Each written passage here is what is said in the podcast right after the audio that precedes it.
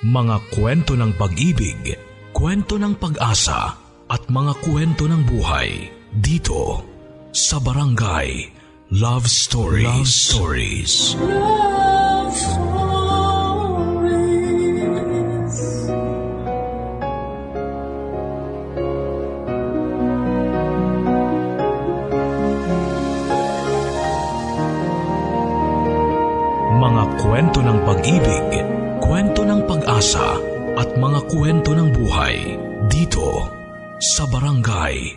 Love Stories.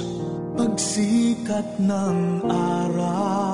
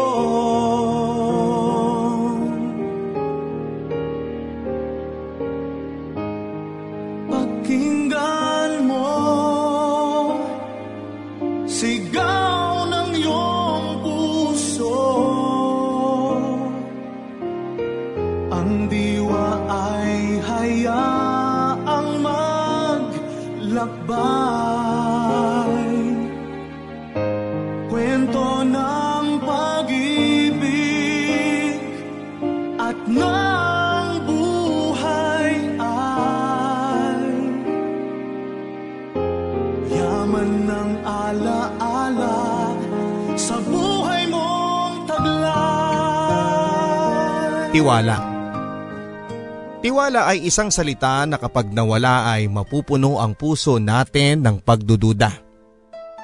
Paano nga ba tayo magtitiwala kung ilang ulit na rin tayong nasaktan at nagdusa? Ngunit paano kung dahil sa prinoprotektahan natin ang ating mga sarili para hindi masaktan ang mga taong manluloko? At ang mga tao namang tunay na nagmamahal sa atin ang ating maitaboy. Matuturuan pa nga ba natin ang puso upang muling magtiwala? Mga kabarangay, sabay-sabay nating mapapakinggan ang isang kwento ng taong nagmahal at nasaktan. Ngunit bumangon at nagmahal muli sa mga kwento ng pag-ibig, buhay at pag-asa.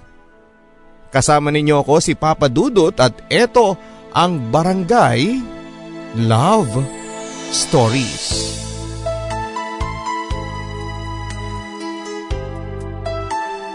Dear Papa Dudut Mabilis kong pinatakbo ang sasakyan.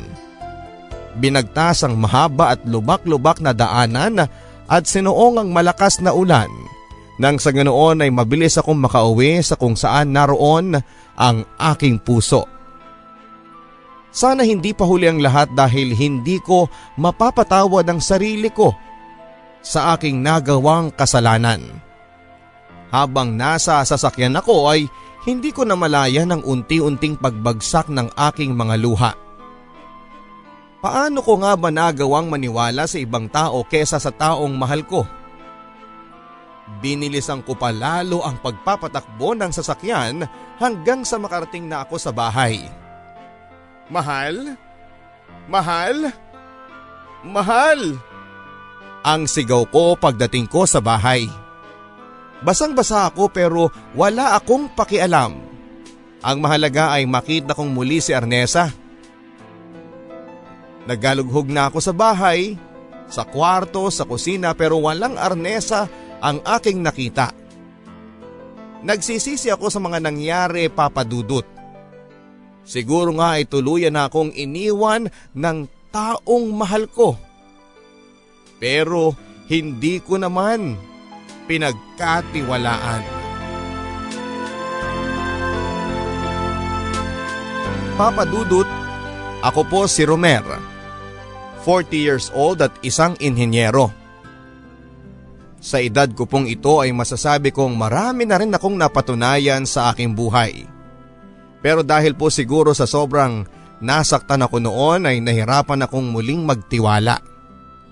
Hanggang sa hindi ko na malayan na yung taong mahal ko na ang aking nasasaktan. Bata pa lamang ako noon papadudot ay nakita ko na ang tunay na kahulugan ng pag-ibig dahil sa pinagdaanan ng aming pamilya. Ernesto, lasing ka na naman. Ano bang pinaggagawa mo sa buhay mo at nagkakaganyan ka? Narinig ko ang malakas na boses ni mama. Alam kong simula na naman ito ng bangayan nilang dalawa ni Papa. Pwede ba Lourdes? Gabing gabi na. Nakakahiya na sa mga kapitbahay. Baka mabulabog natin sila dahil dyan sa pagtatalak mo.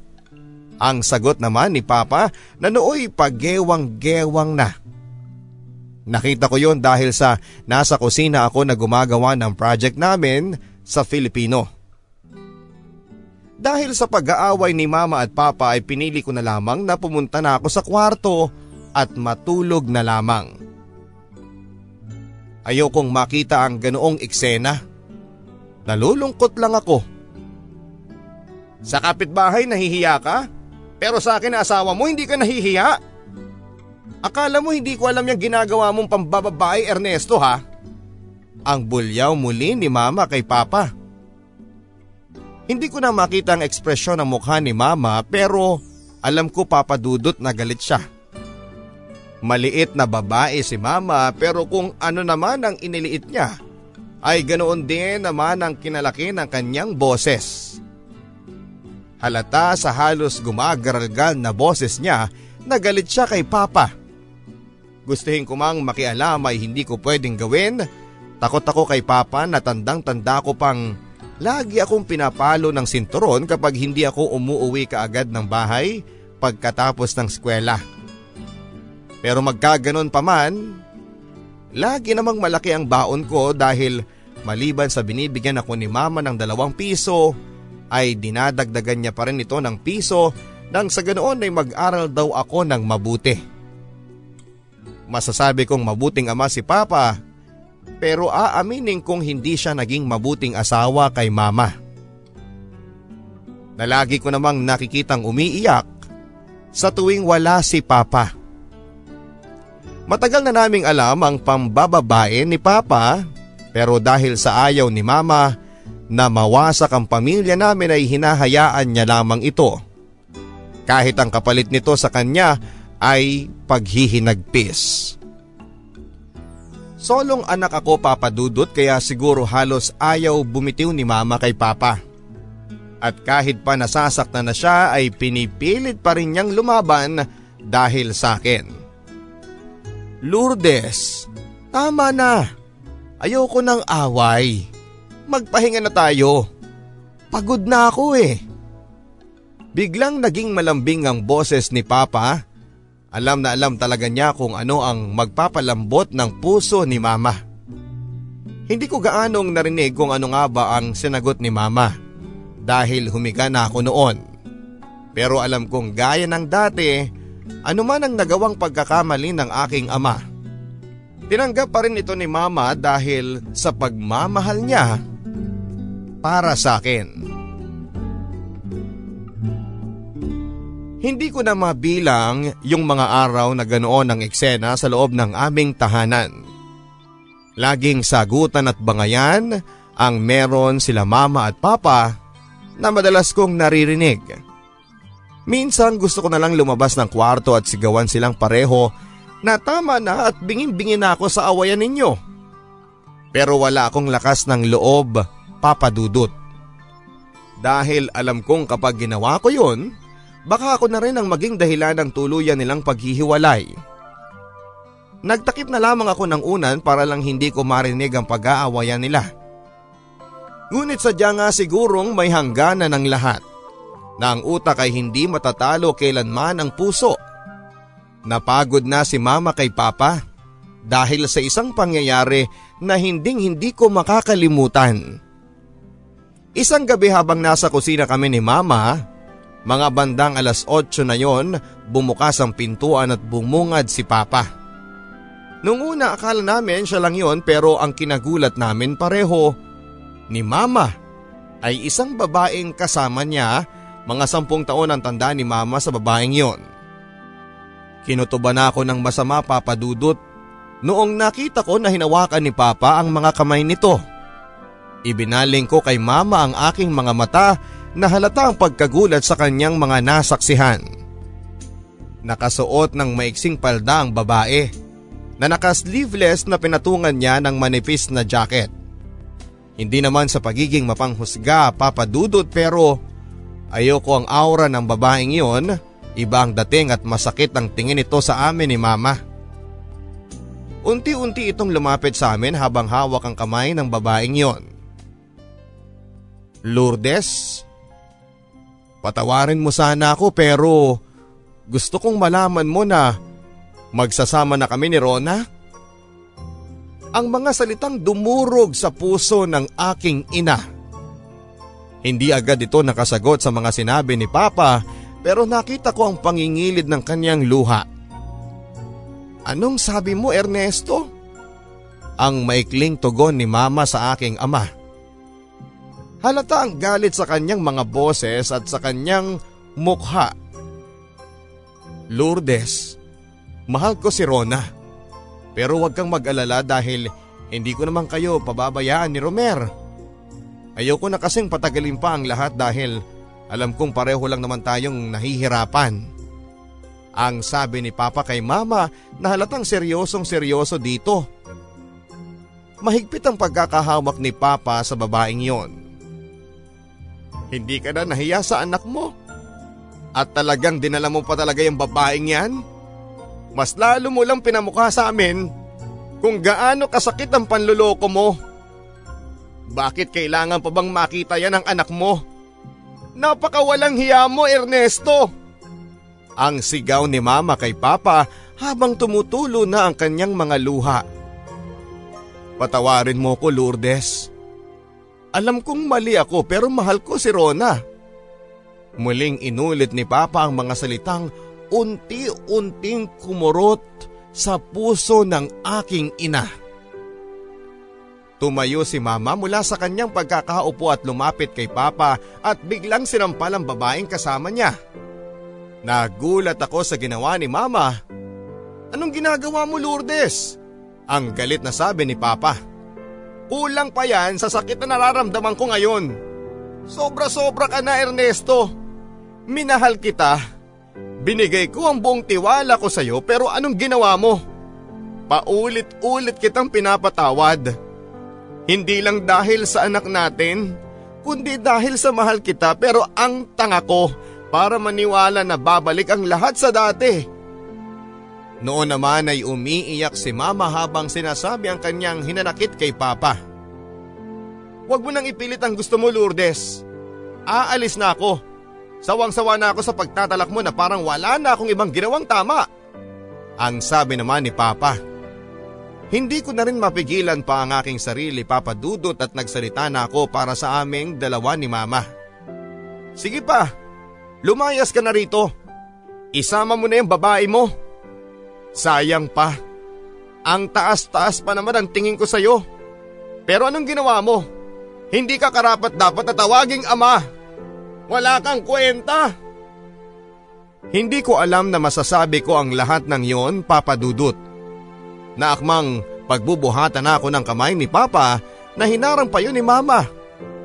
Sige, subukan mong saktan si Romer at hindi ako magdadalawang isip na ipapulis ka. Lumayas ka na rito at huwag na huwag ka na magpapakita sa amin.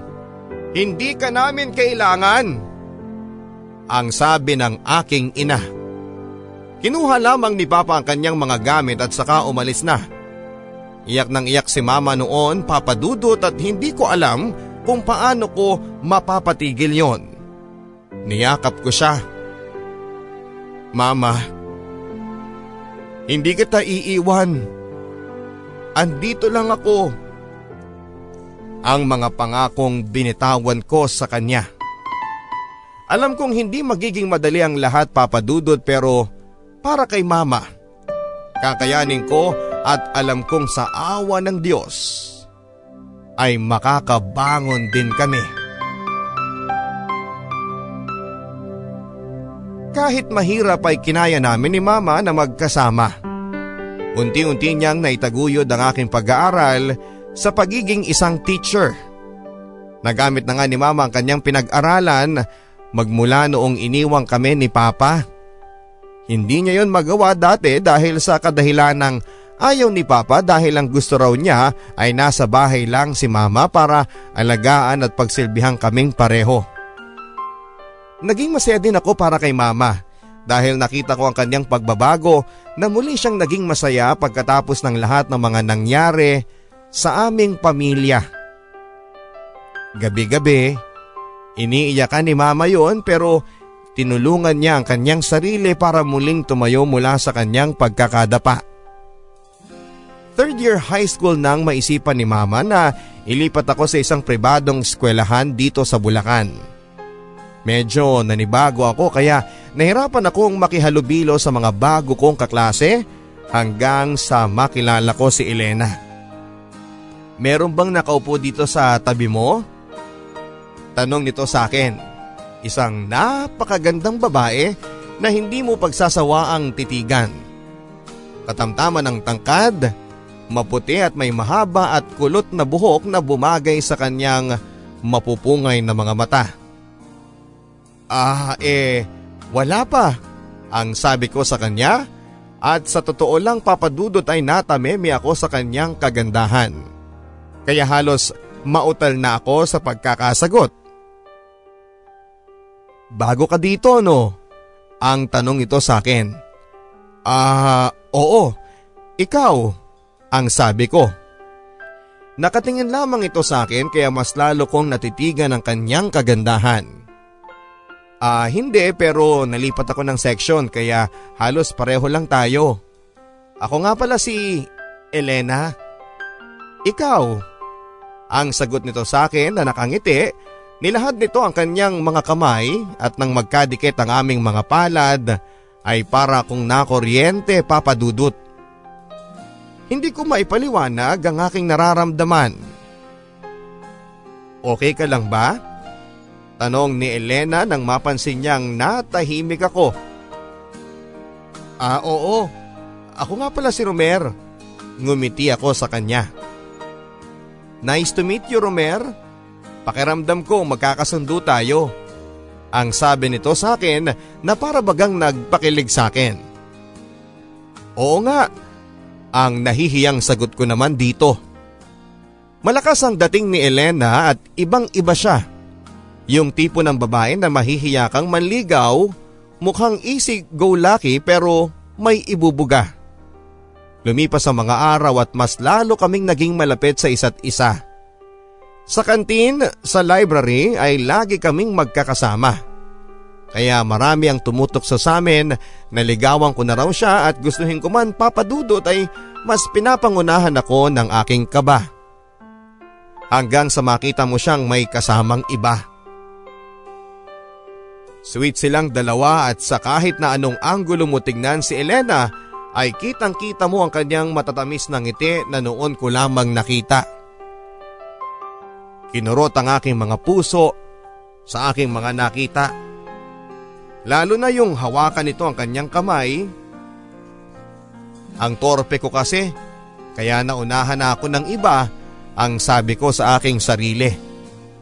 Matamlay akong umuwi ng bahay at halos wala akong ganang kumain ng gabing yon. At tinulugan ko na nga lamang ang lahat ng aking mga assignment. Hindi pa man ako nakakaligaw eh busted na kagad ako. Nakakalungkot isipin pero ganon nga talaga siguro. Hanggang dito lamang ba talaga kami ni Elena? Ang tanong ko sa aking sarili na alam kong hindi ko naman kailanman mabibigyan pa ng kasagutan.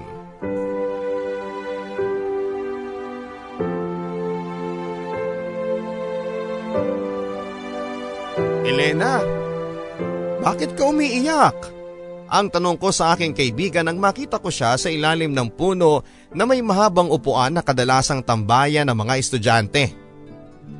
Wala akong sagot na narinig mula sa kanya pero nakita ko ang magang-maga nitong mga mata. Elena, anong nangyari? Ang muli kong pag-usisa sa kanya, halos isang linggo ko ding hindi nakasama si Elena dahil ayokong pagsimula namin ang away ito ng kanyang kasintahan na si Anton, kaya inalayo ko muna ang aking sarili sa kanya. Akala ko masaya si Elena pero parang kabaligtaran ata ito sa mga nangyari.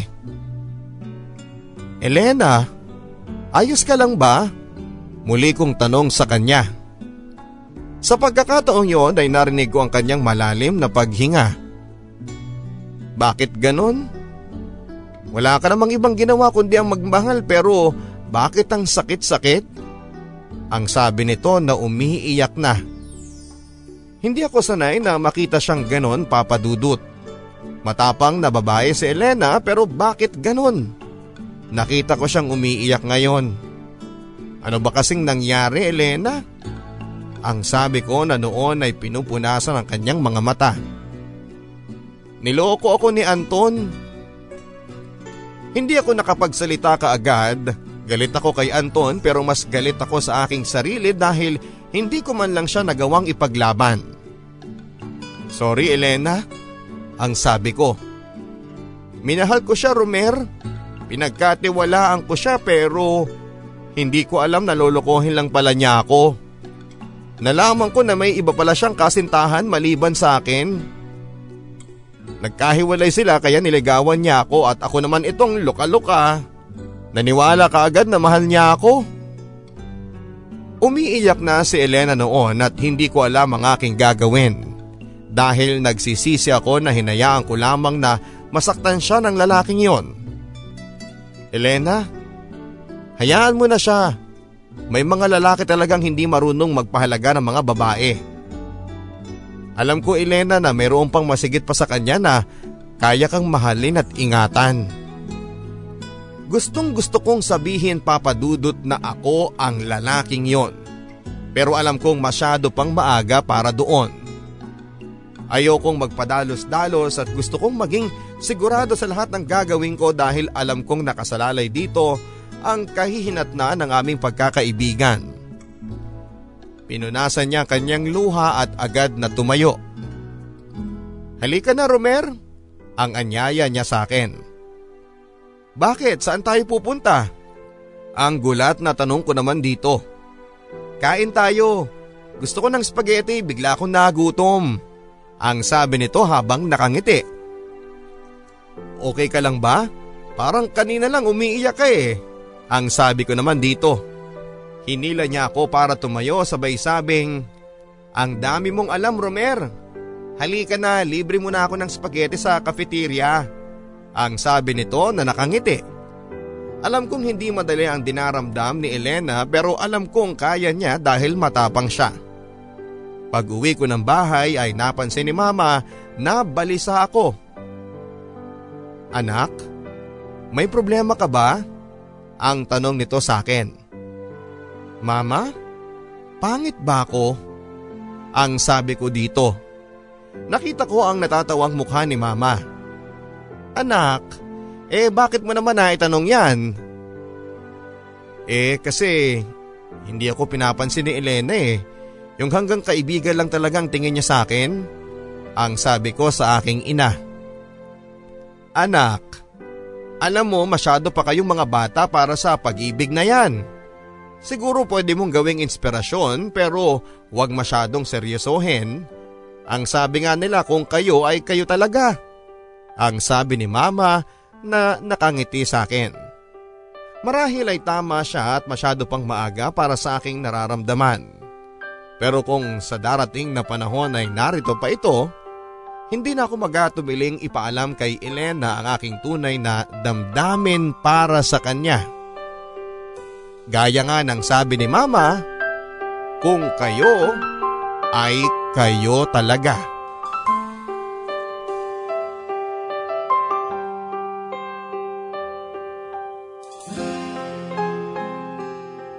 Lumipas ang araw na naging linggo. Linggo na naging buwan at buwan na naging taon. Nakapagtapos kami ng pag-aaral ni Elena. Nagkalayo man kami dahil sa Maynila siya nag-aral ng kursong nursing at ako naman ay dito naiwan sa Bulacan na kumuha naman ng civil engineering ay hindi natapos ang aming pagkakaibigan. Dahil sa beeper noon hanggang sa mausap din ang cellphone na medyo malaki pa ang model ay naging tulayon para hindi maputol ang aming komunikasyon.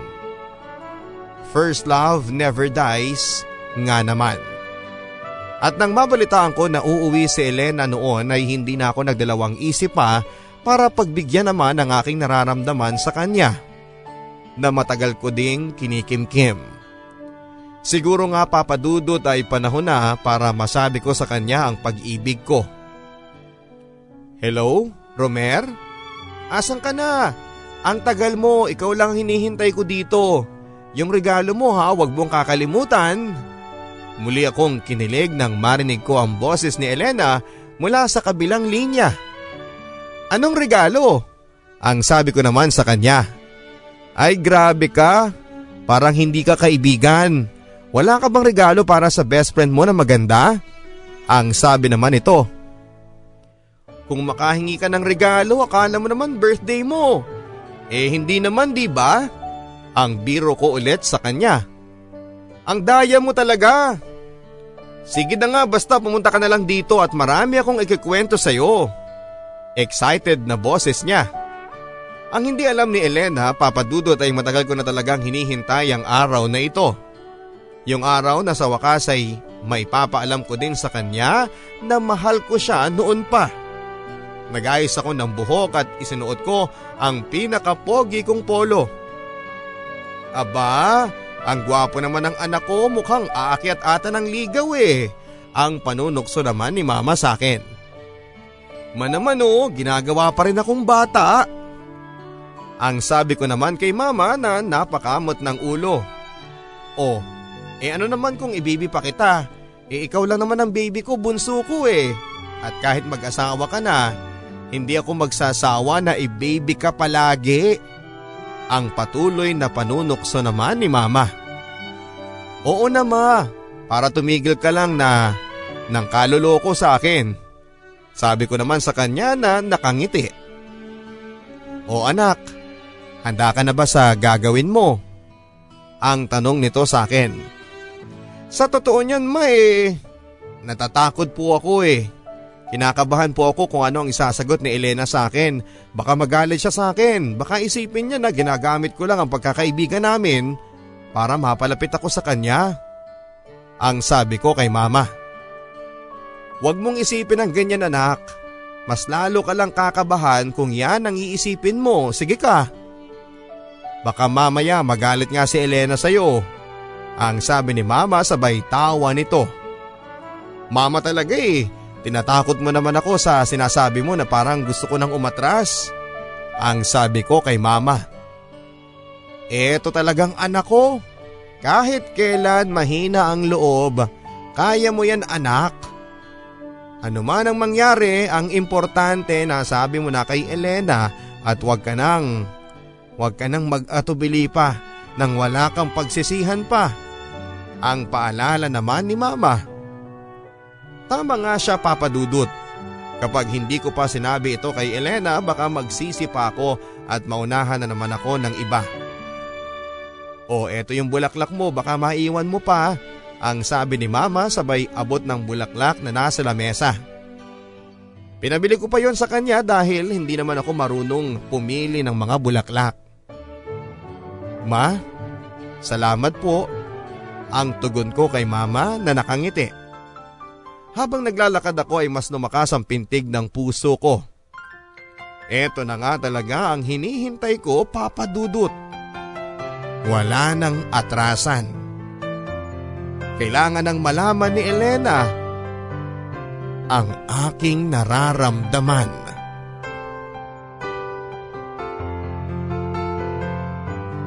Nang makarating na ako sa bahay nila sa gate pa lamang ay narinig ko na ang malakas na pagtawa ni Elena.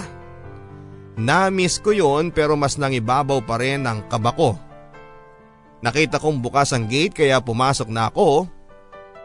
Tao po, ang sabi ko sabay katok sa pintuan nila. Pagbukas ng pintuan ay nakita ko ang mama ni Elena, si Auntie Abby. Oy, ikaw pala Romer. Kanina ka pang hinihintay nitong best friend mo. Ang sabi nito sa akin. Ah, eh, hindi ko pa man na itutuloy ang sinabi ko ay napansin kaagad ni Auntie Abby ang hawak kong bulaklak. Ngumiti ito at kumindat pa sa akin. Hindi ko alam pero tila alam niya ang intensyon ko sa kanyang anak. Elena, andito na si Romer. Halika na rito. Ang tawag ng mama nito kay Elena. Umupo muna ako sa kanilang sofa habang nanonood ng TV. Pampalibang sa aking sarili at pagbabawas ng kaba din. Maya-maya pa ay nakita ko na si Elena. Nakabistida ito ng puti at nakalugay siya at sobrang simple lang at walang kaarte-arte sa katawan. Hindi pa rin siya nagbabago siya pa rin yung Elena na nakilala ko. Simple at masayahin. Uy, kanina pa kitang hinihintay ang tagal mo naman. Wait, mukhang gumagwapo ka ata ah.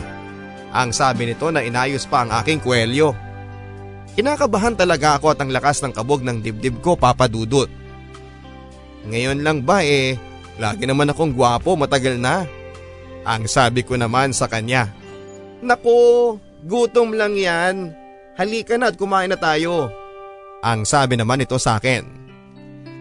Habang kumakain kami papadudot ay pinag-iisipan ko na kung paano ko nga ba sasabihin kay Elena itong nararamdaman ko.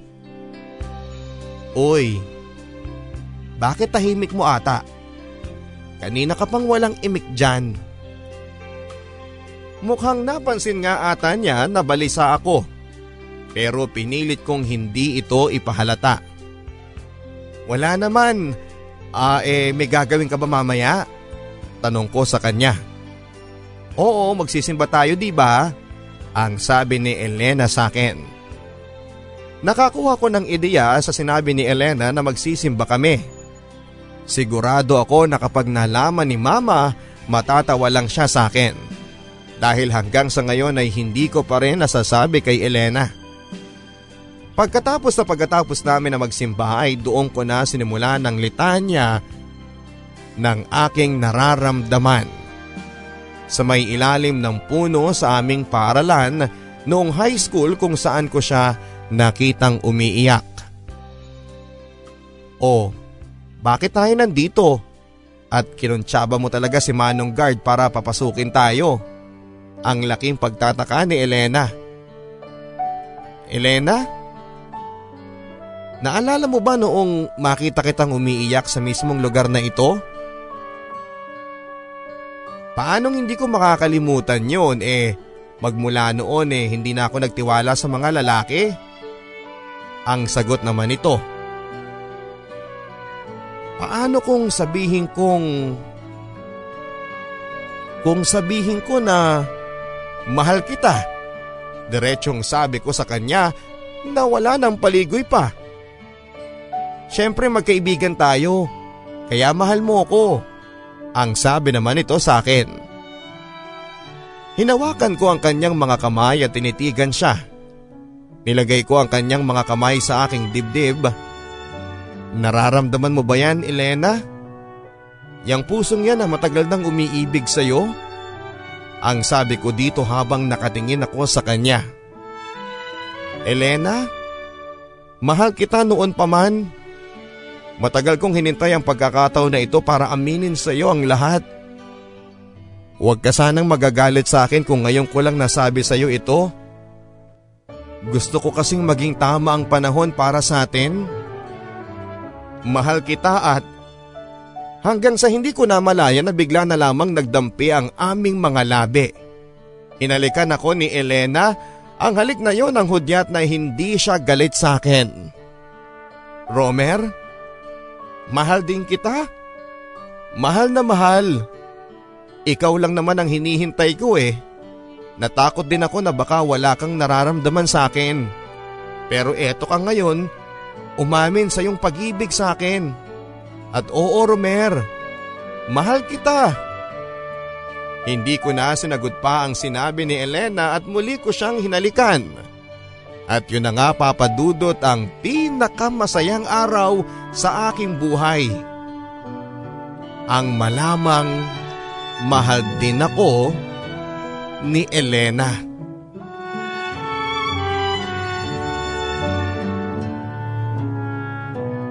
Masaya ang bawat nagdaang araw kasama si Elena. Wala akong naging problema sa aming relasyon at siguro ay dahil yon sa best friend kami at kilala na namin ang isa't isa. Tanggap din ako ng kanyang mga magulang lalo na si Auntie Abby na co-teacher naman ni Mama. Mama, sino ba yung tawag ng tawag sa inyo kagabi? Baka naman manliligaw mo na yan ma ha? Hindi ko man lang alam ang sabi ko kay mama isang gabi habang nanonood kami ng TV. Loko ka talagang bata ka? Anong manliligaw yung sinasabi mo? Sa tanda kong ito ay magpapaligaw pa ba ako? Ang sabi ni mama sa akin. O wag kang magalit ma, binibiro ka lang naman eh. Si mama talaga oh, ang sabi ko sa kanya. Pero napansin ko na seryoso si mama at hindi ko alam kung bakit kaya minabuti ko na lamang natanungin ko sa kanya yon. Ma, may iba ka bang pinagkakaabalahan ngayon? Ang tanong ko kay mama, sandaling tumingin ito sa akin. Bakit mo naman naitanong yan anak? Ang sabi niya sa akin. Kasi ma, busy ka lagi at parang lagi kang may hinihintay na text. Sagot ko naman sa kanya. Anak, huwag kang magagalit. Bigla akong kinabahan kung ano ang sasabihin ni mama. Ano yun ma? Ang tanong ko dito. Anak, gustong bumalik ng papa mo sa atin? Sa mga sinabing yun ni mama ay para bang biglang bumalik din sa akin ang lahat ng ginawa niya. Manaman, hayaan niyo na si papa. Masyado nang masakit ang ginawa niya sa akin at Ayaw ko nang bumalik muli siya dito. Nakita ko ang pagkadismaya sa mga mata ni mama. Pero anak, kahit na ano pang nangyari noon, tatay mo pa rin siya at dapat matuto kang patawarin siya. Ang sabi naman ni mama. Ma, pwede ba? Huwag ka nang magpakamartir dyan kay papa. Nagawa na niya yan dati at hindi imposibleng gawin niya yan muli sa atin. Ang sabi ko sa kanya na pilit kinokontra ang kanyang kagustuhan. Sandaling tumahimik si mama. Pero maya maya pa ay muli din siyang nagsalita. Anak, mahal ko pa rin ang papa mo. Madiin ang pagkakasabi nito at naramdaman ko ang pagkasabik ni mama kay papa. Pero galit ang mas na naig sa akin, Papa Dudut. Nagdaan pa ang mga araw at lagi na lang hindi ko nadadatnan si mama sa bahay.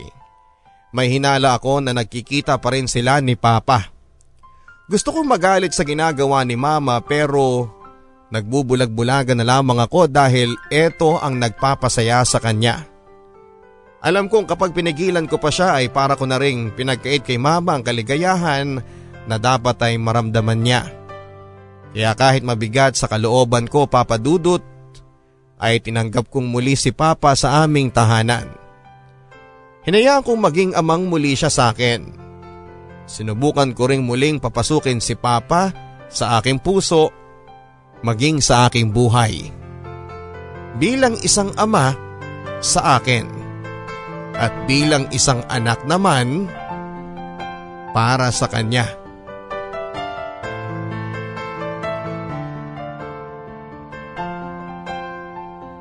Naging okay naman ang pagbabalik ni Papa sa amin. Wala siyang trabaho kaya siya ang naiiwan sa bahay. Tagalines, tagasaing at tagalaba at masasabi kong malaki na nga ang kanyang pinagbago. Hindi na siya gaya ng dati na madalas na nagrereklamo at mainitin ang ulo. Siguro dahil sa nagkaedad na rin siya kaya naman nagiging sentimental na. Unti-unti ay natutunan kong pagkatiwala ang muli si Papa. O anak, kumusta ang araw mo? Ang malambing na tanong nito sa akin habang nakaupo kami sa balkonahe. Eto pa, medyo Medyo naninibago po ako sa trabaho pero masasanay din siguro ako. Wala namang kasing trabahong madali eh. Ang sagot ko naman sa kanya. Tinapik ni Papa ang balikat ko. Anak, kaya mo yan. Noon pa man ay nakita ko na ang angkin mong talino na nakuha mo ata sa akin. Ang pabirong sabi nito. Ngumiti ako at bahagyang sumandal sa pader at nakaramdam kasi ako ng sakit ng likod sa maghapong pagkakaupo. Maiba ko anak ha? May kasintahan ka na raw ang sabi ng mama mo. Ang tanong nito sa akin. Halatang interesado si Papa sa buhay ko siguro ay naghihintay lamang ito nang magkwento ako sa kanya. Ah, oo pa si Elena. Kaklase ko nung high school pa lang. Matalik ko siyang kaibigan pa. Ang kwento ko sa kanya. Aba anak maganda yan. Sa pagkakaibigan din kami nagmula ng mama mo. Ang sabi ni Papa. Napansin ko na ganado si Papa na magkwento tungkol sa kanyang buhay pag-ibig. Si mama mo nako, pagkahirap-hirap ligawan yan, may pagka-pakipot kasi. Ako naman, Natutorpe kapag nakikita ko siya kasi hindi ako nakapagtapos ng pag-aaral samantalang siya isang guro sa lugar namin. Pero sabi nga nila kapag kayo eh kayo talaga. Kaya eto sa hinabahaba ng prosesyon, kami din ang nagkatuluyang dalawa. Nakangiti si Papa habang binabalikan niya ang mga alaala nila ni Mama. Ako naman ay tahimik lang na nakikinig sa kanya. Alam mo anak, kapag mahal mo ang isang tao dapat gawin mo ang lahat para sa kanya para hindi siya mawala. Huwag na wag mong uulitin ang lahat ng aking pagkakamali noon. Ang sabi nito. Biglang nagbago ang tono ng kanyang pananalita papadudot at naramdaman ko ang mabigat na dinadala ni Papa. Pa, hayaan na natin yun. Matagal nang tapos yon ang mahalaga kasama ka na namin. Ang sabi ko naman sa kanya, Papa Dudut. Walang kung ano-ano pa ay niyakap ako ni Papa at nakaramdam ako sa mga oras na yon ng kanyang pagsusumamo na sana ay muli ko siyang tanggapin.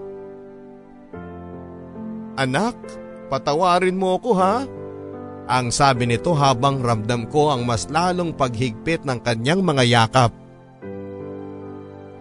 Opo papa, pinapatawad ko na kayo. Sa mga salitang binitawan ko papadudot ay para akong nabunutan ng isang malaking tinik. Tama nga si mama. Mas masarap talaga ang magpatawad lalo na kapag ito ay nagmula sa iyong kalooban. Naramdaman ko ang kanyang pagmamahal sa akin at alam kong ito na nga ang simula na magandang pagsasama naming muli ng aking ama. Pareho kaming naging abala sa trabaho ni Elena Papadudot. Nag-volunteer nurse muna siya para nang sa ganoon ay madali siyang makapaghanap ng permanenteng trabaho. Samantalang ako naman ay naging isang site engineer kaya madalang kaming nakapagkikita ni Elena. Dahil kung day off niya ay may pasok naman ako at kung day off ko naman ay siya naman itong naka-duty. Aaminin ko na nahihirapan ako sa una papadudot. Pero natutunan ko kung paano ang magsakripisyo. Binala ko na kasing mag-propose kay Elena kaya masigasig akong nagtrabaho at nag-ipon. Nakakabilib din ang pagiging maunawain ni Elena sa aming mga trabaho at isa pa, magaling siyang maghawak ng relasyon. Ang ibig kong sabihin, papadudot, ay yung tipo ng babaeng walang reklamo. Kaya naman kapag tumatama ang pagkakataon ay sinusulit namin ang bawat isa. Grabe love, ngayon ko lang naramdaman ang day off. Sobrang busy kasi lagi sa ospital at kukonting kaming mga volunteer. Ang kwento nito sa akin nang minsang mag-date kami.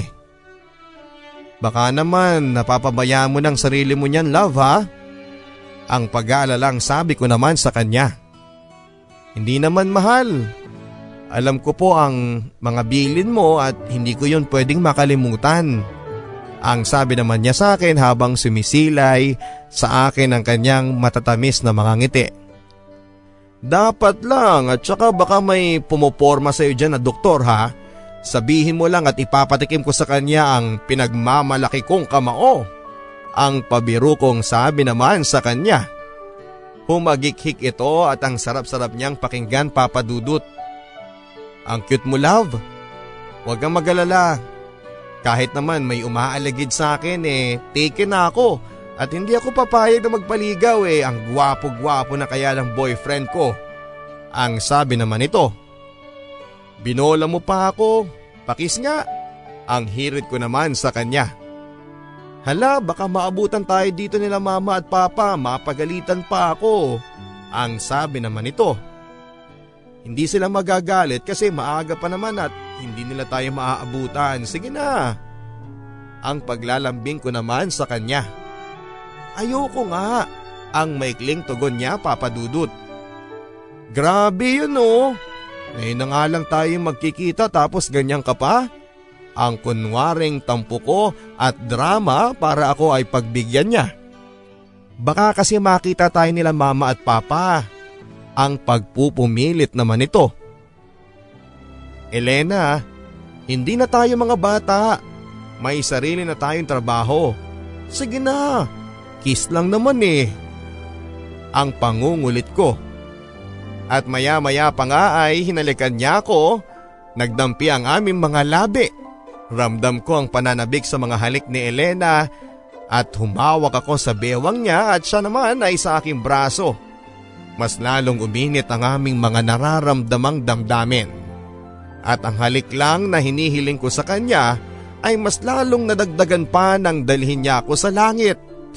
Ang lugar na sabik na sabik ko nang marating. Pero gaya ng isang romantikong pelikula ay dumadaan din sa mga problema ang mga bida. Hindi ko inaasahan ng isang malaking bagay na maaaring makapagpabago sa aming pagsasama ni Elena. Love, may good news ako sa iyo. Ang masayang balita ni Elena sa akin. Alam ko napaka-importante noon dahil sinadya pa niya akong puntahan sa bahay. Ano yun love? Mukhang masayang masaya ata yan ah. Ang sabi ko naman dito. Love, na-approve na lahat ng mga papers ko. Magtatrabaho na ako sa Canada. Ang sabi ni Elena. Alam kong dapat ako matuwa para sa achievement niya papadudod pero pero may kung anong bumabagabag sa aking damdamin. Love, okay ka lang ba? Bakit parang hindi ka naman ata masaya para sa akin? Ang sabi nito at batid niya ang biglang pagbagsak ng mga luha sa mata ko. Masaya ako love. Dahil alam kong matagal mo ng pangarap yan pero kailangan mo ba talagang gawin ito? Ang tanong ko sa kanya. Love, sabi mo nga, matagal ko ng pangarap ito. Kaya gustong gusto kong ituloy ito love. Ang maamong sabi niya sa akin. Hindi ko alam kung ano nga ba ang dapat at pwede kong sabihin sa kanya papadudot upang hindi niya ituloy ang kanyang pangingibang bansa at manatili na lamang dito sa piling ko. Love, ayoko lang kasi na magkalayo tayo, ang sabi ko sa kanya. Nagbabaka sakali na baka hindi pa huli ang lahat para mabago ang desisyon niya. Love, sana maintindihan mo ako. Hindi ko lang naman ito ginagawa para sa sarili ko. Ginagawa ko din naman ito para sa atin. Kaya sana pagbigyan mo ako. Halos hindi ako makagalaw mula sa kinakaupuan ko papadudot. Hindi ko na rin alam ang isasagot ko dahil ramdam kong buo na ang kanyang desisyon. Natatakot ka bang baka makalimutan kita? O baka magbago ako? Ang tanong niya sa akin. Elena, alam kong gaano kita kamahal, kung gaano kita katagal hinintay. Alam kong kinaya ko noon na malayo sa iyo ngunit iba na ngayon Elena. Ang sabi ko sa kanya. Anong pagkakaiba ng noon at ngayon Romer? Nakaya natin dati na itago at hintayin ang pagkakataon para sa ating dalawa. Kaya sigurado ako na makakaya din natin ito. Ngayon ka pa ba susuko Romer? Ang haba na ng nilakbay natin. Napaisip ako sa mga sinabi ni Elena. Tama nga siya at bakit ko nga ba siya pipigilan? Eh alam ko namang mahal niya ako at hindi niya ako lolokohin. Romer, mahal kita at yun ang tatandaan mo palagi. Walang distansya o kahit na ano pa man ang kayang makapagpahiwalay sa dalawang tunay na nagmamahalan. Magtiwala ka sa akin Romer. Hindi ko na nga nagawang tumanggi pa papadudot. Alam kong para yon sa katuparan ng kanyang mga pangarap. Hindi naman sa pagiging madamot pero siguro natatakot lang ako na baka magawa niya ang nagawa sa amin ni Papa noon. Hihintayin mo naman ako hindi ba Romer? Ang sabi nito at tumingin ako sa kanyang mga mata at hinalikan ko siya sa kanyang mga labi. Oo Elena, gaya ng dati maghihintay lang ako sa iyo. Mahal na mahal kita. Ang sabi ko sa kanya. Mahal na mahal din kita, Romer. Ang sabi nito na agad namang gumanti rin ng mga halik. Alam kong isa itong malaking pagbabago sa buhay namin ni Elena bilang magkasintahan pero gaya nga ng sabi ni Mama at Papa. Kung kayo, kayo talaga at naniniwala ako doon dahil sigurado ako na si Elena na ang babaeng nakalaan para sa akin.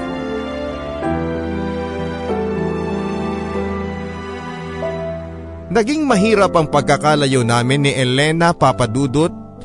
Ang mga unang araw na nasa Canada siya ang pinakamabigat sa lahat. Sa pamamagitan ng tawag lang kami nagkakausap tatlong beses sa isang linggo dahil sa pagiging abala niya lagi sa kanyang trabaho. Ako naman, itinuong ko naman dito ang aking sarili sa trabaho nang sa ganoon ay makalimutan ko ang aking pangungulila kay Elena. Akala ko yun lang ang problemang kahaharapin ko ngunit hindi pa pala. Nakatanggap ako ng tawag kay mama na hindi daw siya agad makakauwi dahil sinamahan niya ang kanyang katrabaho para mamili ng regalo sa kanyang anak na magdidibu. Kaya naman ang tumawag si mama ay agad kong minadali ang trabaho ko para nang sa ganoon ay makauwi na kaagad ako dahil walang kasama si papa sa bahay. Mga bandang alas 9 na yon ng gabi papadudot nang makarating ako sa bahay. Tahimik at mukhang tulog na ata si papa. May susi ako ng bahay kaya nabuksan ko ang pintuan.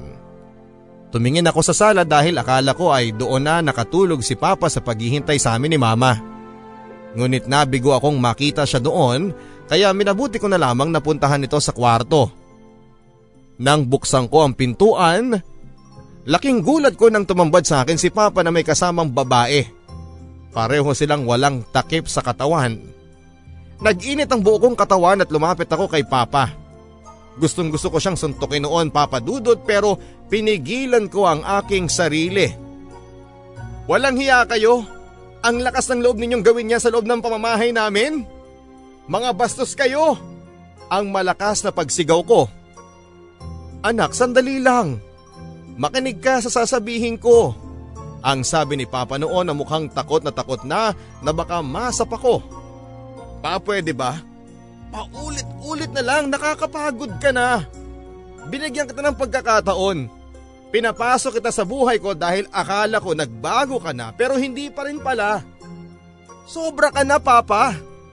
Hindi ka man lang maawa kay mama. Ang sabi ko sa kanya. Anak sorry. Hindi ko sinasadya. Ang sabi niya. Ano ba naman pa? Ako pa talagang ginawa mong tanga? Hindi ako bobo at hindi ako naniniwala sa mga sasabihin mo. Napakawalang kwenta ka. Mali. Mali na pinapasok ka naming muli ni mama sa buhay namin. Wala kang kwenta. Wala. Lumayas ka na rito. Isama mo yung kabit mo at huwag na huwag kayong magpapakita sa amin. Ang sabi ko sa kanila na galit na galit papadudot. Anak, utang na loob. Huwag mong gawin sa akin to. Ang pagsusumamo niya sa akin. Bakit pa? Bakit? Naawa ka ba sa amin? Nung iwan mo kami ni mama? Nung sumama ka sa babae mo? Naawa ka ba sa amin? Na pagkatapos ka naming patawarin at pagkatiwala ang muli ay eto pa ang igaganti mo? Patama na. Tama na. Hindi ko na malayan papadudot na umiiyak na pala ako. Sobrang sakit palang magtiwala pagkatapos ay lolokohin ka lang pala. Hindi na nagsalita pa si Papa at umalis na ito kasama ang kanyang kalaguyo. Hindi ko alam ang gagawin ko papadudot. Sobrang sakit pero ang mas mahirap ay kung paano ko sasabihin kay mama ang katotohanan. Na muli na naman kaming nilinlang at niloko ng taong minahal at pinagkatiwalaan niya si Papa.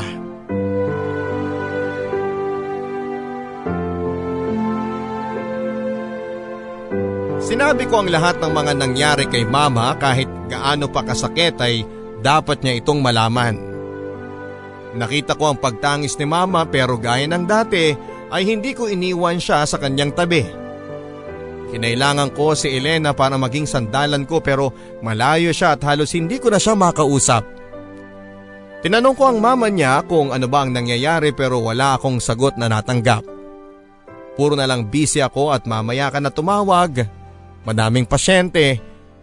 Yan ang kadalasang halos naririnig ko mula sa kanya. Hanggang sa malaman ko ang katotohanan, ang dahilan ng lahat. Tumawag muli ako kay Elena at sinagot niya, ngunit isang boses ang narinig ko. Hello? Who is this? Ang tanong ng isang lalaking bilog na bilog ang boses. This is Romer. Can I speak to Elena? Ang sagot ko naman. Noon ay hindi pa ako nagdududa papadudot. Baka kasi wrong number lang o may ibang tao lang ang nakasagot noon. Pero noong narinig ko ang mga sumunod na sinabi ng lalaki ay doon ko nalaman ang lahat. Hold on. I'll call her. Ang sabi ng lalaki sa kabilang linya. Babe, someone's calling you. His name is Romer. Ang sabi ng lalaking yon. Babe? Sinong tinawag niyang babe at ano ang ginagawa niya sa apartment ni Elena? Maya-maya pa ay narinig ko si Elena. Okay babe, just take a shower and I'll be back later. Ang narinig kong sabi nito. Ang lakas na ng pintig ng puso ko noon papadudot. At baka sa kahit na anong oras ay sumabog na ako. Hello Romer? Ang sabi nito sa kabilang linya. Elena? Ano bang nangyayari? Hindi ko maintindihan. Ang sabi ko dito na gulong-gulo. Romer? Patawarin mo ko. May iba na akong kinakasama ngayon. Ang pagtatapat nito. Lalong sumidhi ang galit ko kay Elena. Sabihin mong nagbibiro ka lang. Hindi ba? Hindi mo magagawa sa akin yan? Mahal na mahal mo ko hindi ba? Nangako ka Elena. Nangako ka! Ang sabi ko na halos mangiyak-ngiyak na. Romer, sorry kung naging marupok ako. Sabi ko sa'yo, kaya ko na malayo sa'yo pero hindi ko pala kaya. Malungkot sa ibang bansa, Romer. Iyak ako ng iyak tuwing gabi hanggang sa dumating si Andre sa buhay ko ang pagtatapat nito.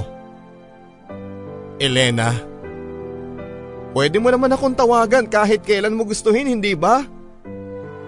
Bakit mo sinasabing malungkot ka? Eh kahit na kailan naman, hindi ka nag-isa. Ang sabi ko dito. Romer, hindi ko na kinaya ang pangungulila ko sa'yo. Kaya siguro nagawa ko ang maghanap ng iba. Sorry Romer. Pero na-realize ko na hindi na ako sa'yo. Hindi na sa'yo ang puso ko. Patawarin mo sana ako.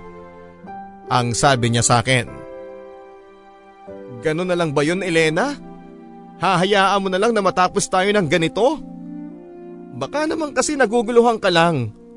Umuwi ka na rito. Ako na ang gagastos ng lahat. Umuwi ka lang. Ang pagmamatigas ko sa kanya. Romero, sorry. Mahal ko si Andre. Nagsasama na kami ngayon.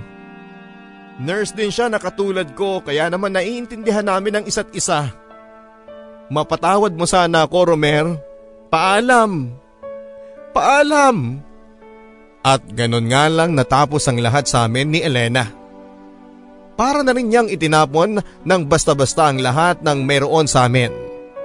Sa halos apat na buwan niyang pamamalagi sa Canada ay nakahanap na siya kaagad ng iba. Ang sakit-sakit papadudot. Pagkatapos ko siyang hintayin, gano'n na lang pala mawawala agad ang lahat sa aming dalawa.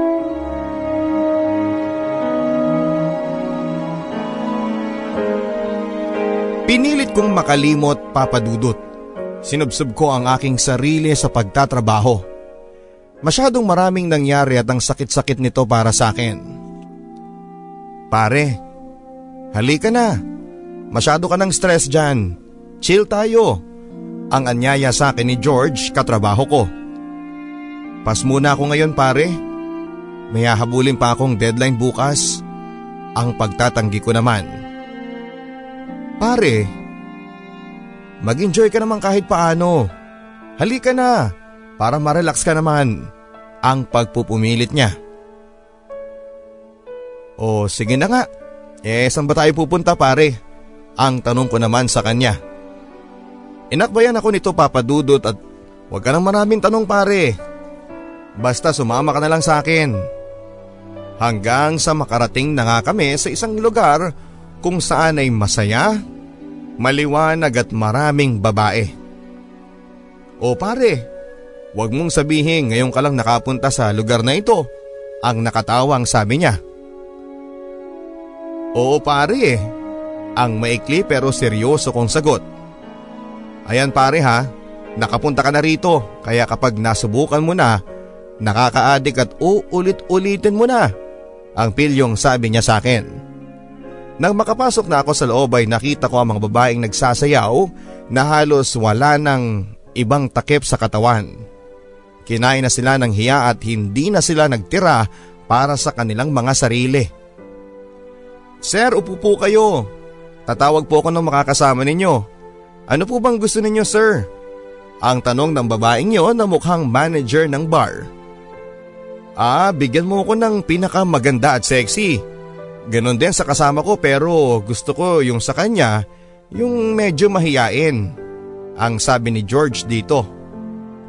Maya-maya pa ay dumating na ang babaeng may dalawa ng kasama. Inila talaga ni George ang gusto niyang babae at saka pinaupo sa tabi niya at sinunggaban ng halik. Napansin ko ang isang babaeng nakatayo sa gilid ko, maganda, matangkad pero mukhang mahiyain nga. Hoy, anong tinatayo-tayo mo dyan? Lumapit ka na dun kay Saro, ang bulyang sa kanya ng manager nila.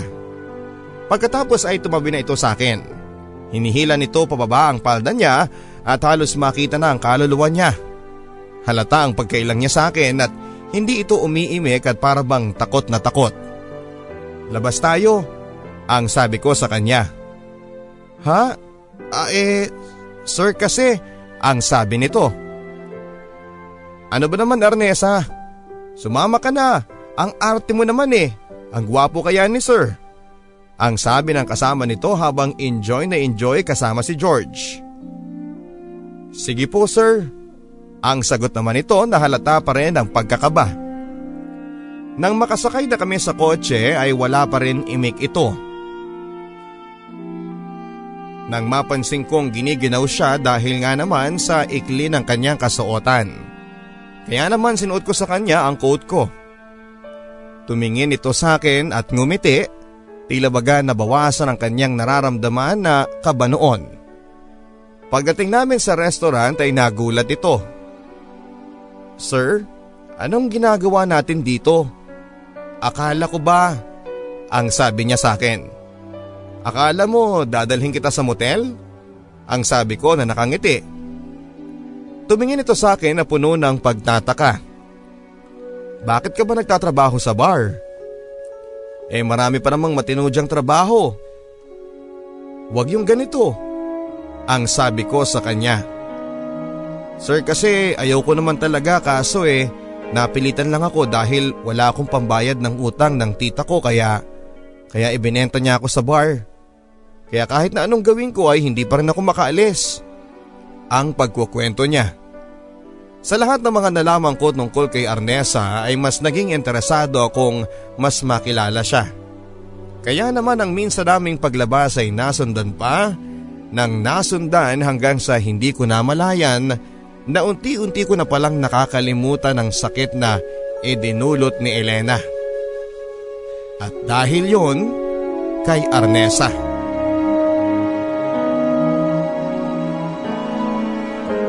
Halos dalawang linggo din ako na nagpabalik-balik kung saan naroon si Arnesa. Hindi na nga siya nagpatable pa sa iba dahil may usapan na kami ng manager na ako lang ang makakasama nito. Nakapagpalagayan kaagad kami ng kalooban at doon ko lubusang nakita ang busilak niyang kalooban. Halika, pasok ka dito. Pasensya ka na at medyo masikip ang bahay namin ha. At nakakalat pa yung mga batsa at timba Umulan kasi kagabi at tuwing umuulan sa labas, basang-basa din dito sa bahay. Ang sabi nito sa akin. Dinala niya ako sa kanilang barong-barong at nakita ko kung gaano kapayak ang pamilya ni Arnesa. Nay, eto nga pala yung kaibigan ko si Romer. Siya po ang tumutulong sa trabaho ko sa karinderya. Ang sabi nito sa nanay niya na noon ay nakahiga sa katre. May sakit ito at kitang kita ko na hinang-hinana ang kanyang katawan. Nahabag ako sa kanilang kalagayan pero mas humanga ako kay Arnesa. Hindi alam ng ina nito na nasa bar siya nagtatrabaho kaya naman pinakiusapan ako nito na wag siyang ibuking sa nanay niya na agad naman akong sumang-ayon. Ah, magandang umaga naman sa iyo iho. Maraming salamat pala dahil sa pagtulong mo kay Arnesa. Marami siyang naikwento sa akin tungkol sa iyo at nagagalak naman ako na nakilala kita. Ang sabi naman ng nanay niya sa akin. Walang anuman po yun. Mabait po ang anak ninyo nay. Kaya naman tinutulungan ko siya. Ang sabi ko naman dito pagkatapos ay tumingin ako kay Arnesa. Hindi yun ang unang beses na dinala ako ni Arnesa sa bahay nila kaya naman pati ang kanyang mga kapatid ay nakagaanan ko din ang kalooban. Masaya ako sa tuwing kasama ko si Arnesa. Masayahin siyang tao at ang turing niya sa problema papadudot ay isang biyaya sa Diyos. Ganoon kapositibo ang pag-iisip nito kaya hindi malayong hindi ako magkagusto sa kanya. Kaya naman ginusto ko na siyang patigilin sa kanyang pagtatrabaho sa bar at hinanapan ko na siya ng trabaho para makapag-umpisa na siya. Ngunit isang gabi ay hindi ko nakita si Arnesa sa bar. Ah, wala ba si Arnesa ngayon? Ang tanong ko sa lagi nitong kasamang babae. Ah eh, sinama ng isang lalaking mukhang mayaman. Ayaw nga niya eh kaso pinilit lang ni madam. Hindi pa naman natatapos ang pagkukwento ng babaeng yon ay kumaripas na ako ng takbo. Umalis ako at pinaandarang sasakyan at sa hindi kalayuan ay nakita ko si Arnesa akbay ng isang mayamang matandang lalaki papasok sa motel. Naninag ko ang mukha nito noong iparada ko ang sasakyan sa mismong tapat nila. Kabado ito at mukhang takot na takot ngunit noong nakita niya ako ay sumilay ang mga ngiti sa mga labi niya at walang kung ano-ano pa ay tumakbo papunta sa akin at yumakap. Nanlisik ang matandang lalaking yon pero wala na rin siyang nagawa noong natakot siyang susuntukin ko. Umalis ka na sa pinagtatrabahuhan mong yan Arnesa. Hindi kita maproprotektahan sa lahat ng oras. Ang sabi ko dito pagpasok namin ng sasakyan. Paano? Wala akong ibang trabaho kundi ito. Ang sabi nito sa akin. Tutulungan kita. Magmula ngayon sa apartment ka na titira. Doon sa tinitirhan ko. Tumingin ito sa akin papadudot na puno ng pagkagulat. Arnesa, hindi mo ba alam kung bakit ginagawa ko ang lahat ng ito? Gusto kita Arnesa, ang pagtatapat ko. Bumulalas na ang mga damdamin ko para sa kanya ng mga oras na yon. Ihinto mo ang sasakyan, ang sabi nito. Bakit ko gagawin yon? Malapit na tayo sa bahay ninyo, ang pagtanggi ko. Ihinto mo sabi, ang pagpupumilit niya. Hininto ko ang sasakyan gaya nga ng kanyang kagustuhan papadudot. At bigla na lang ako nitong hinalikan ng walang pag-iimbot at buong pagmamahal. Hindi natapos ang matatamis na sandaling yon at nang makauwi na kami sa apartment na aking inuupahan, pinagsamahan namin ang bawat sandali sa madilim at mainit na gabing yon. At doon na nga ako papadudot na hulog sa patibong ng kapusukan ni Arnesa.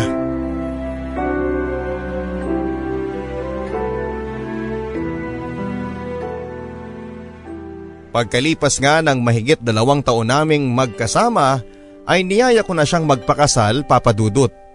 Tuwang-tuwa si mama dahil excited na itong magalaga ng kanyang apo. O Arnesa, gusto ko kambal ha? Ang sabi ni mama kay Arnesa na mukhang nawiwili sa kanya. Sige ba ma, ako din yun ang gusto ko. Sana babae at lalaki pero kahit na ano ma. Mamahalin at aalagaan ko pa rin sila. Ang sabi naman ni Ernesa kay mama. Habang nakikita ko silang dalawa eh naisip kong wala na akong ibang mahihiling pa. Dahil kasama ko na nga ang dalawang pinakaimportanteng babae sa buhay ko. Akala ko'y magiging maayos na ang lahat pero dumating na ang hindi inaasahan. Halos limang buwan na kaming kasal ni Ernesa ngunit hindi pa rin kami binibiyayaan ng anak. Kaya naman minabuti ko na na magpatingin sa doktor. At doon ko nga nalaman papadudot na baog ako. Nawala akong kakayahan para magkaanak. Minabuti kong hindi muna ito sabihin kay Ernesa dahil natatakot ako na baka iwan niya ako. Hanggang sa muling bumalik si Elena. Papalabas na ako ng ospital noon nang makita ko siya. Oy, Elena, kumusta ka na? Ang tanong ko dito. Ang laki na ng pinagbago nito at mukhang asensadong asensado na. Long time no see, Romer. Eto okay lang. Ikaw kumusta ka na? Ibang iba ka na. Ang sabi naman nito. Oo medyo nagkaedad na rin eh. Eh ikaw kumusta na kayo ni Andre? Kasama mo na ba ang anak mong umuwi ng Pilipinas? Ang tanong ko naman dito. Noon naman ay bumalong ang lungkot sa kanyang mukha papadudot. Matagal nang wala kami Dre at hanggang sa ngayon ay naghihintay pa rin ako ng lalaking magmamahal sa akin. Nagulat ako sa pagtatapat ni Elena papadudot. Pero kahit na katiting na pagmamahal ay wala na akong nararamdaman dahil lahat ng yon ay naibigay ko na sa aking asawa. Ikaw, kumusta ka na? Mukhang ang saya-saya mo na ha. Ang sabi naman ito. Hindi ako masaya. Masayang masaya ako Elena. Eto may asawa na ako si Arnesa. Mabait at sobrang mapagmahal. Ang sabi ko dito. Nakita ko muli na lumungkot ang mukha niya pero hindi ko na ito pinansin at nagpaalam na. Sige Elena ha. Uuwi na ako at naghihintay ang asawa ko sa bahay. See you around. Ang sabi ko sa kanya. Ganoon pala yung pakiramdam papadudot yung tapos na kayo at wala nang nararamdaman para sa kanya. Ang inaalala ko lang ngayon papadudot ay kung paano ko sasabihin ang lahat ng aking nalaman sa aking asawa. Ano ang gagawin ko? Gulong-gulo ang isipan ko papadudot at hindi ko alam ang gagawin ko.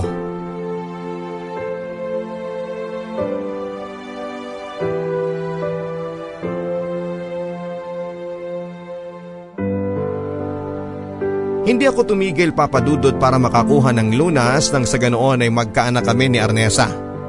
Hindi ko sinabi sa asawa ko ito dahil natatakot ako sa mga posibleng mangyari. Kaya kumuha ako ng second opinion pero wala pa rin dahil parehas pa rin ang sagot. Nalulungkot ako papadudot at hindi ko alam kung paano ko sasabihin ng lahat kay Arnesa. Pero kailangan niyang malaman. Karapatan niyang malaman. Pauwi na ako nang maaninag ko ang aking asawa na mukhang masiglang masigla at sexy sa kanyang kasuotan. Mula sa pintuan ay naamoy ko na ang niluluto niya, ang kare-kare. O mahal, andyan ka na pala, tamang tama. Luto na itong paborito mo. Ang sabi nito naabot langit ang ngiti. Mukhang masaya at ang mukha mo mahal ah. Ano bang meron?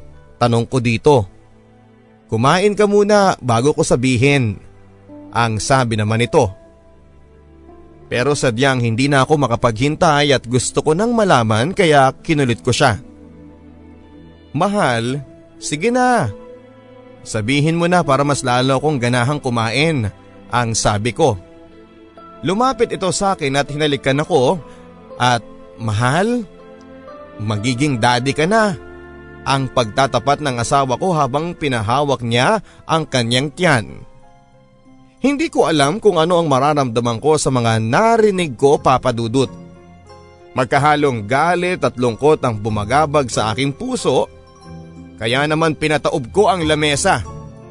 Anong sinasabi mong buntis ka? Ang sabi ko dito nagalit na galit.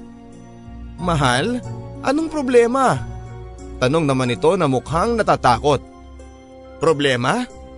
Tinatanong mo sa akin kung anong problema? Hindi ko anak yan. Hindi sa akin yan. Ang sigaw ko dito. Mahal, ano bang sinasabi mo? Anak mo ito, sa'yo to. Ang sabi naman ni Arnesa na iyak ng iyak. Sinong ama niyan? Sabihin mo kung sino ang ama niyan. Madiin at malakas ang pagkakasabi ko habang tinuturo ko ang tiyan niya. Mahal, ikaw ang ama nito maniwala ka sa akin. Ang sabi nito na wala ng katapusan sa pag-iyak. Paano ako magkakaanak e baog ako? Ilang beses na ako nagpatingin pero isa lang ang sinasabi ng mga doktor. Baog ako. Kaya paano ako magkakaanak? Sinong niloloko mo? Malandi kang babae ka? Ang sabi ko sa kanya. Hindi ko alam pero bigla na lamang nagdilim ang paningin ko at nasampal ko siya papadudot. Mahal ko si Arnesa papadudot pero paano niya ako nagawang lokohin ng ganito? Pagkatapos ng lahat-lahat ay gagaguhin pala niya ako.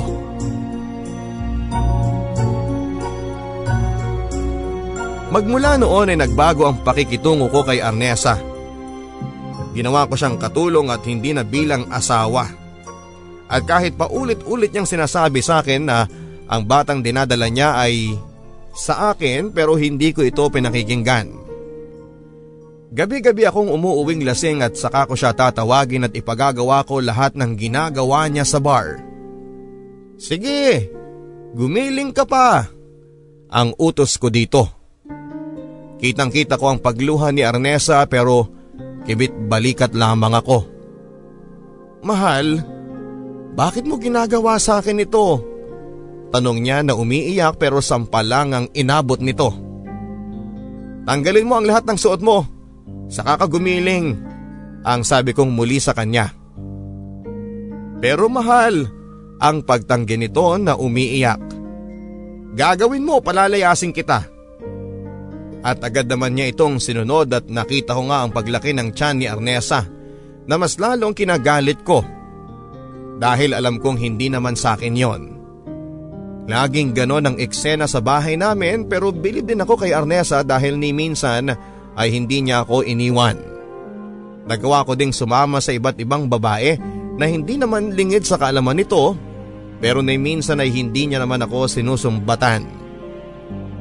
Ang masaklap pa dyan ay nagawa kong sumama kay Elena at ilang beses na rin na may nangyari sa amin. Sa akin ka na lang ulit Romer. Ang laging sinasabi nito pero katawan lang ang habol ko sa kanya at wala na akong tiwala sa mga tao lalo na sa mga babae. Pare-pareho lang sila magmula kay Papa na pagkatapos kong patawarin ay lolokohin lang ulit kami. Kay Elena na sobra kong minahal at kay Arnesa na ginawa ko ang lahat para sa kanya. Mas lalong tumindi ang hinala ko na hindi nga sa akin ang bata nang matunog ang chisme sa amin na may pumupunta raw na lalaki sa bahay kapag wala ako. Kaya mas lalong tumindi ang pagkamuhi ko kay Arnesa. Magluto ka nga. Utos ko dito. Nakita kong hinang-hina siya at mukhang bakas pa ang sampal ko sa mukha niya at wala na akong narinig mula sa kanya. Marahil ay napagod na rin ito sa pangungulit na ako ang ama ng batang dinadala niya. Ikuha mo ko ng tubig. Ibukas mo yung TV at imasahe mo ako. Sayawan mo ako. Ilan lamang yan sa mga bagay na pinapagawa ko sa kanya. Wala nang kwenta ang relasyon namin pero ayos lang dahil nagkaroon pa rin siya ng silbi sa akin bilang katulong at entertainer kapag bored ako. May mga araw pa nga na pasa dahil sa sampal ko ang inaabot nito kapag hindi ko nagugustuhan ang luto niya pero magkaganon pa man papadudot ay hindi niya pa rin ako iniwan. Hanggang sa isang araw ay nangyari ang isang bagay na hindi ko inaasahan. Ang sagot sa lahat ng aking katanungan. Muli ako nagpunta ng ospital na pinag-check-upan ko at laking gulat ko sa aking mga nakita ang isang doktor na nagsabing baog ako ay isa lang palang peke. Empleyado pala ito ng ospital at kung paano ko nalaman yon papadudot ay dahil sa nakita ko si Elena na inabutan ito ng bayad at sinabing Salamat sa pagpapanggap mo ha. Magaling kang umarte at paniwalang paniwala siya na baog nga siya. Pasasaan pa at maghihiwalay din sila ni Arnesa at babalik siya sa akin. Gusto kong saktan si Elena pero pinigilan ko lamang ito. Hindi ko na naisip ang iba dahil walang ibang laman ng puso ko kundi ang kung paano ako babawi kay Arnesa. Sa mga pagkakataong yon ay itatama ko na ang mali at sana ang lahat ng ito ay hindi pa huli.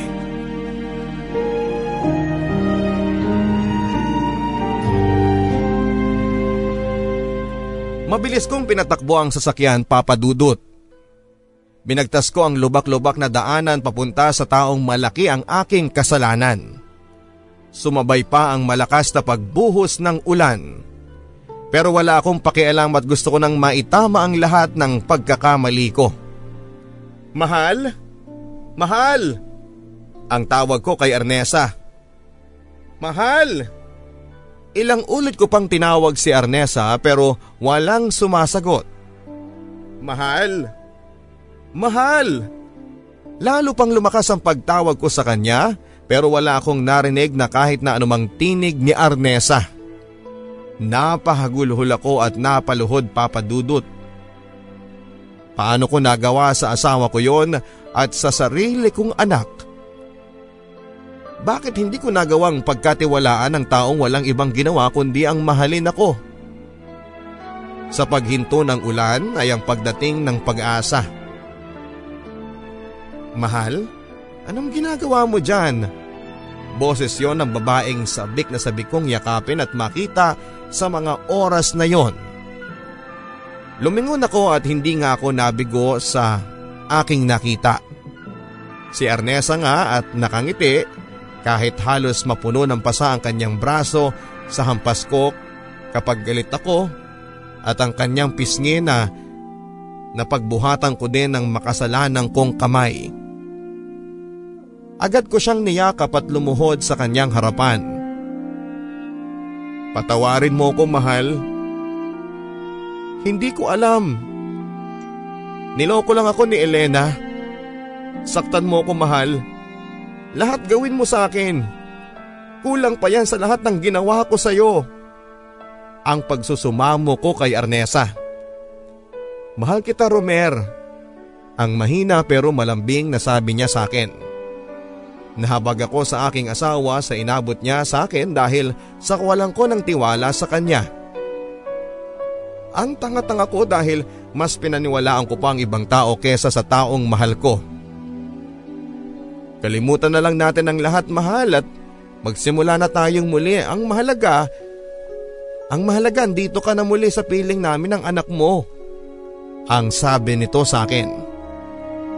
Hinawakan ko ang tiyan niya at kinausap ko ang aking anak. Baby si daddy ito. Mula ngayon aalagaan na kita. Kayo ng mami mo. Ang sabi ko. Nagsampa ko ng kaso kay Elena pati na rin sa mga naging kasabwat nito na pareho niya palang binayaran para sabihing baog ako. Ang gusto lang daw ni Elena ay magbalik ako sa kanya. Pero sa aming dalawa ay matagal nang tapos. At ang lalaking pumupunta sa bahay namin ay ang ama ni Arnesa na humihingi ng patawad sa kanya. Muli ako nagpatingin sa doktor para makumpirma na malusog ako at maaring makabuo ng anak. Walang pagsidla ng saya ko noon papadudot. Lalo na noong masilayang ko na ang aking kambal na anak na si Arnella at Romer Jr. Kambal ang aking anak, isang babae at isang lalaki at sila nga ang mas lalong bumuo sa aking pagkatao. Hindi lamang ako isang asawa ngayon dahil isa na rin akong ama. Sa lahat ng mga nangyari sa buhay ko, papadudot ay may isang bagay lamang ako na pinaka natutunan sa lahat. Na anuman ang sabihin ng ibang tao na tungkol sa taong mahal mo ay huwag mo kaagad paniwalaan. Dahil ang tunay na nagmamahal ay marunong magtiwala. Huwag mo ding punuin ng pagdududa ang puso mo, bagkos ay punuin mo ito ng pagmamahal magsilbisa ng inspirasyon ng aking ibinahaging kwento para sa lahat ng mga taong hirap kung paano magtiwala dahil sila ay nakaranas ng malupit na sakit noon. At sana ay alam natin na ang pinakaimportanteng sangkap ng pagmamahal ay ang pagtitiwala. Maraming maraming salamat Papa Dudut, ang inyong kapuso at kabarangay. Romer.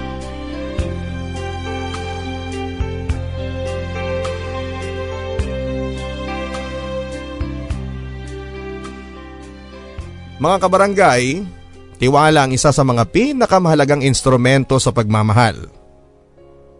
Kabarangay, bago mo mahalin ang isang tao ay dapat mo muna siyang pagkatiwalaan. Minsan ay natatakot tayong magbigay nito sa isang tao kahit na gusto natin silang mahalin dahil sa ayaw nating maloko o masawi. Ngunit tatandaan natin mga kapuso na sa bawat pagmamahal ay lagi tayong makakaranas ng sakit at pagluha. Ngunit ang pinaka-importante sa lahat ay natutunan natin kung paano ang umibig.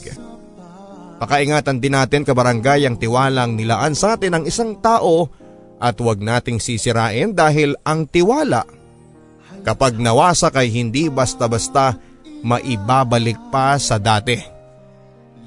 Ang liham kasaysayan na inyong napakinggan ay muling isinulat para sa radyo ni Miss Marie Eden Soriano. Ang mga kwento ng pag-ibig ay maaari ninyong muling mapakinggan sa Barangay Love Stories Podcast. Ang paraan para makapag-download ng libre Hanapin lamang ang www.gmanetwork.com slash BLS Podcast Guide para sa paraan ng pagda-download. Ang mga kwento ng pag-ibig ay napapakinggan hindi lamang sa Mega Manila kundi po sa lahat ng mga barangay FM radio stations sa buong Pilipinas. Sa pagsasalaysay ng inyong si Papa Dudut. Maraming maraming salamat po for making Barangay LS 97.1 Mega Manila official overall number 1. Hanggang sa muli mga kapuso, ito po ang mga kwento ng pag-ibig, buhay at pag-asa. Dito sa Barangay Love Stories.